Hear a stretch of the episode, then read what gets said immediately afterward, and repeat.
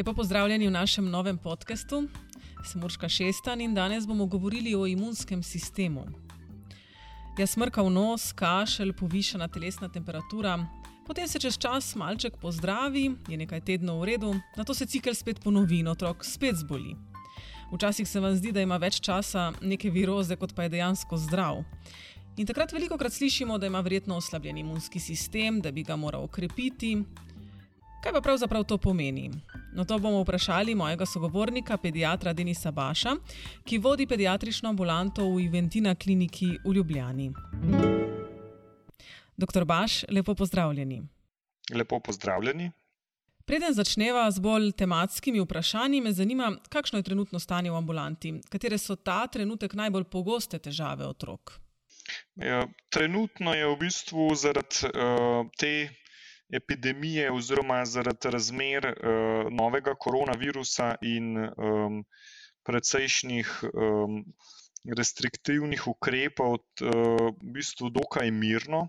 Tako da um, v bistvu je večina, večina naših obiskov v ambulantah, so predvsem mlajši otroci um, s kakšnimi uh, vročinskimi stanji, medtem ko uh, teh vrčevskih ali pa šolskih otrok pa praktično ni. No. Tako da večinoma upravljamo preventivne preglede in cepljenja. Torej, to, da nekaj časa ni bilo šole in vrtcev, pomeni dejansko, da je bilo tudi manj virus. Tako, zdaj opazili smo, da se je zelo prekinil uh, s tem, ko je bila ta karantena, so bili otroci zdravi, ker ni bilo možnosti prenosa okužb. Poleg tega nam gre pa zdaj na roko tudi letni čas, tako da je že v, v tem času res manj tudi na splošno vseh okužb. Tema podcasta je sicer krepitev imunskega sistema, pa začniva najprej pri definiciji. Kaj sploh je imunski sistem? Ja, zdaj, naš imunski sistem je kar precej zapleten sistem, ki ga sestavljajo celice in organi. Eh, naloga pa je, da učinkovito odkrije usiljivce ter jih na to uspešno uniči. Te usiljivci so lahko najrazličnejši, lahko so to virusi, bakterije, paraziti, glive ali pa celo naše lastne celice, ki so se nevarno spremenile in tako pač ogrožajo delovanje našega telesa, naprimer rakave celice. Zdaj, glavna zvezda imunskega sistema so bele krvne celice ali leukociti. Ki se nahajajo v številnih organih, tkivih, kjer nastajajo, naprimer v kostnem možgu, potem zorijo, naprimer v priželjcu, in pa v bezgavkah, ki so razporejene po celem telesu, kjer se večinoma borijo z usiljivci. Zdaj, poleg tega našega imunskega sistema, ne, so pa za zaščito uh, telesa oziroma organizma pomembni tudi naše splošne stanje, kako smo prehranjeni, kakšno telesno kondicijo imamo, in pa eh, tudi kako dobro delujejo, naprimer, naša koža, sluznice v prebavilih, eh, v dihalih, ki v bistvu preprečujejo udor teh mikrobov v naše telo. Um, no, k temu, kar ste našteli, bova še prišla. Najprej me zanima to, imunski sistem otroka verjetno ni enako razvit kot pri odraslem. Kako se pravzaprav razvija, oziroma kdaj je imunski sistem eh, popolnoma razvit?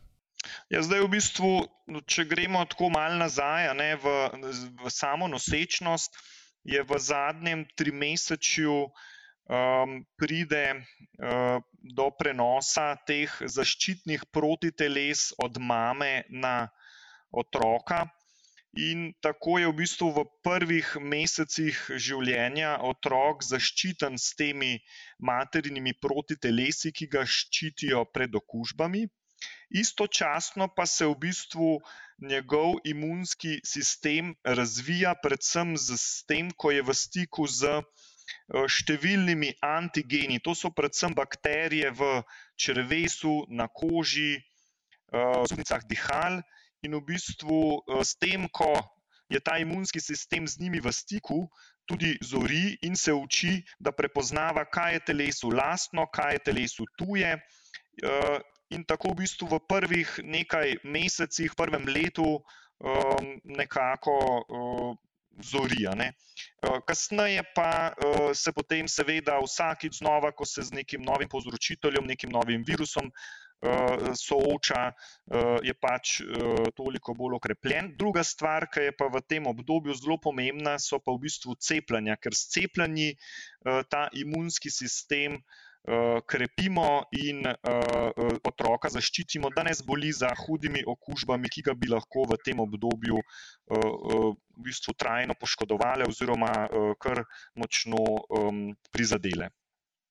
Cepljenje verjetno sodi v pridobljeno imunost, razlikujemo namreč med prirojeno in pridobljeno imunostjo.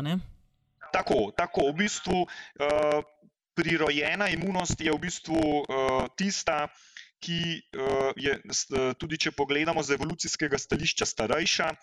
Glavne, uh, glavna naloga tega sistema je v bistvu prepoznava škodljivca in v bistvu dobesedno požiranje teh škodljivcev, oziroma rečemo temu fagocitiranje. To funkcijo imajo različne celice. In um, vedno enako odreagirajo. Na drugi strani imamo pa naučeno ali pridobljeno odpornost, katerih osrednje celice so pa limfociti. Te se pa v bistvu odzovejo na siljivce z zakasnitvijo, nekaj dni, lahko tudi nekaj tednov vendar pa je za njih značilno, da prepoznajo točno določene povzročitelje in jih tako uničijo z uh, posebnimi protitelesi, celicami, ubijalkami.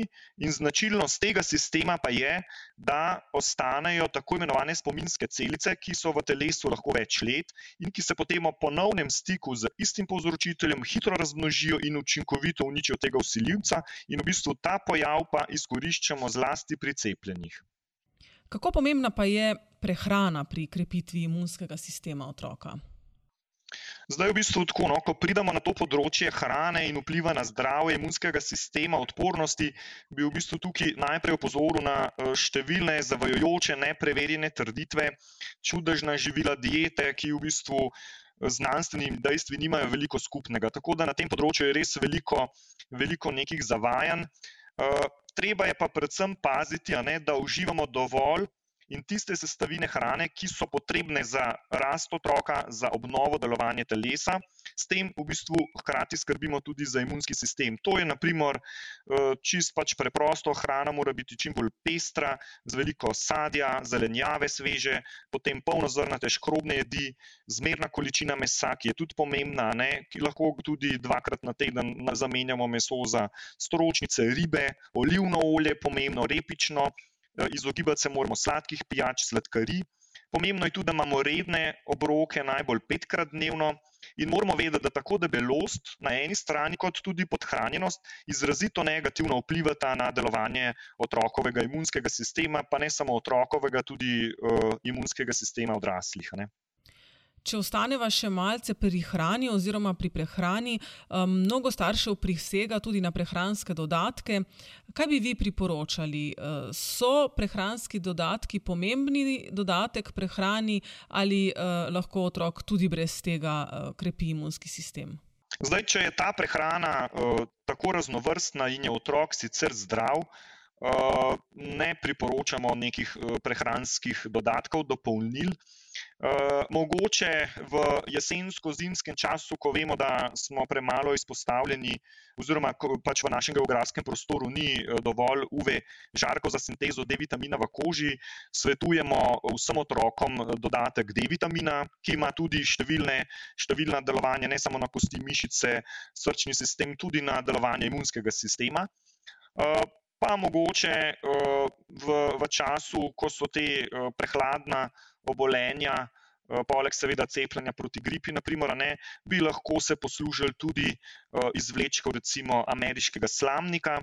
Sicer pa, naprimer, uživanje nekih vitaminov v velikih količinah ali pa naprimer raznih mineralov eh, se tudi po študijah ni izkazala za učinkovito, tako da je v bistvu bolje, da vse te stvari dobimo za pestro prehrano.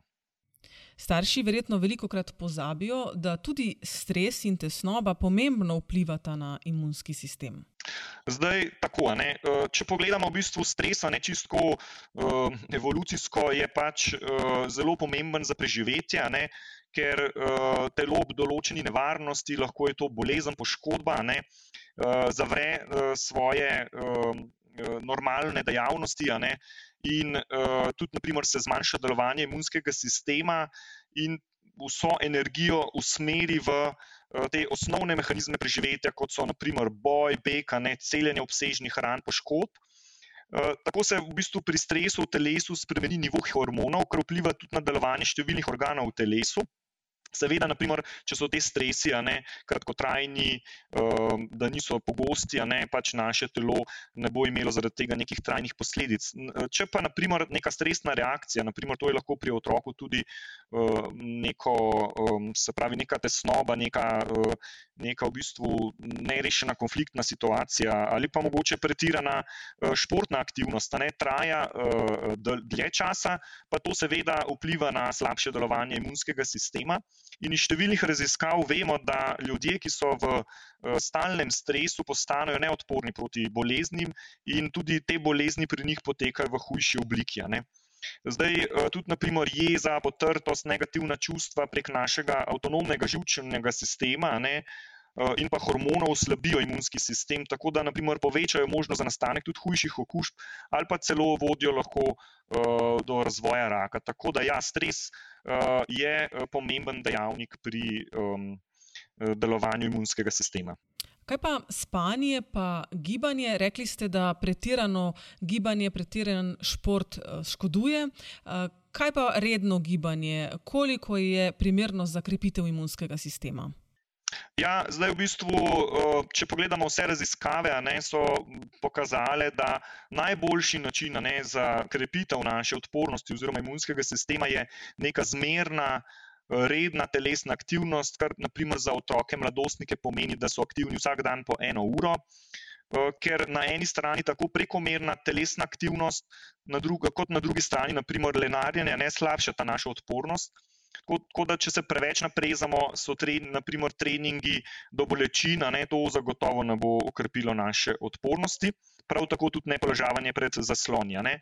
Na drugi strani je pa tudi spanje zelo pomemben dejavnik, ki v bistvu preko uh, izločanja hormonov hipofize in pa vpliva avtonomnega živčevja uh, deluje na imunski sistem, tako da v bistvu pomankanje spanja ne, povzroča izločanje škodljivih snovi, ki se kažejo potem lahko v določenih kroničnih unetnih boleznih, lahko se kažejo za prekomerno telesno eh, težo, s povišenim krvnim tlakom, zmoteno toleranco na glukozo. Skratka, eh, pride res do eh, sprememb v telesu ki so lahko zelo um, hude. Naj pa tukaj povdarim, da naprimer, uh, je normalno, ne, da naprimer, v obdobju adolescence, najstništva uh, se ta potreba mogoče po spanju malo spremeni, tako da najstniki ponavadi uh, težko zaspijo, ne, se pravi, grejo kasneje spat, zjutraj težko ostanejo. Tako da tukaj, naprimer, uh, pediatrija, ne pa tudi razvojni neurologi, dosti krat. Um, svarijo pred prezgodnim začetkom šole, tako da uh, spanec je zelo pomembna stvar. Neki instant rešitve torej ni, uh, primerna zmerna prehrana, uh, redno gibanje. Ja, absolutno. Zdaj jaz zagovarjam neko tako zmernost ne, v vseh stvarih, tako da pretiravanje ne, ne v eno, ne v drugo smer ne bo pač uh, vodilo v nekaj dobrega. Ne. No, upajmo, da si bodo starši zapomnili in to tudi upoštevali. Doktor Baš, najlepša hvala, da ste si vzeli čas za nas. Ja, hvala tudi vam.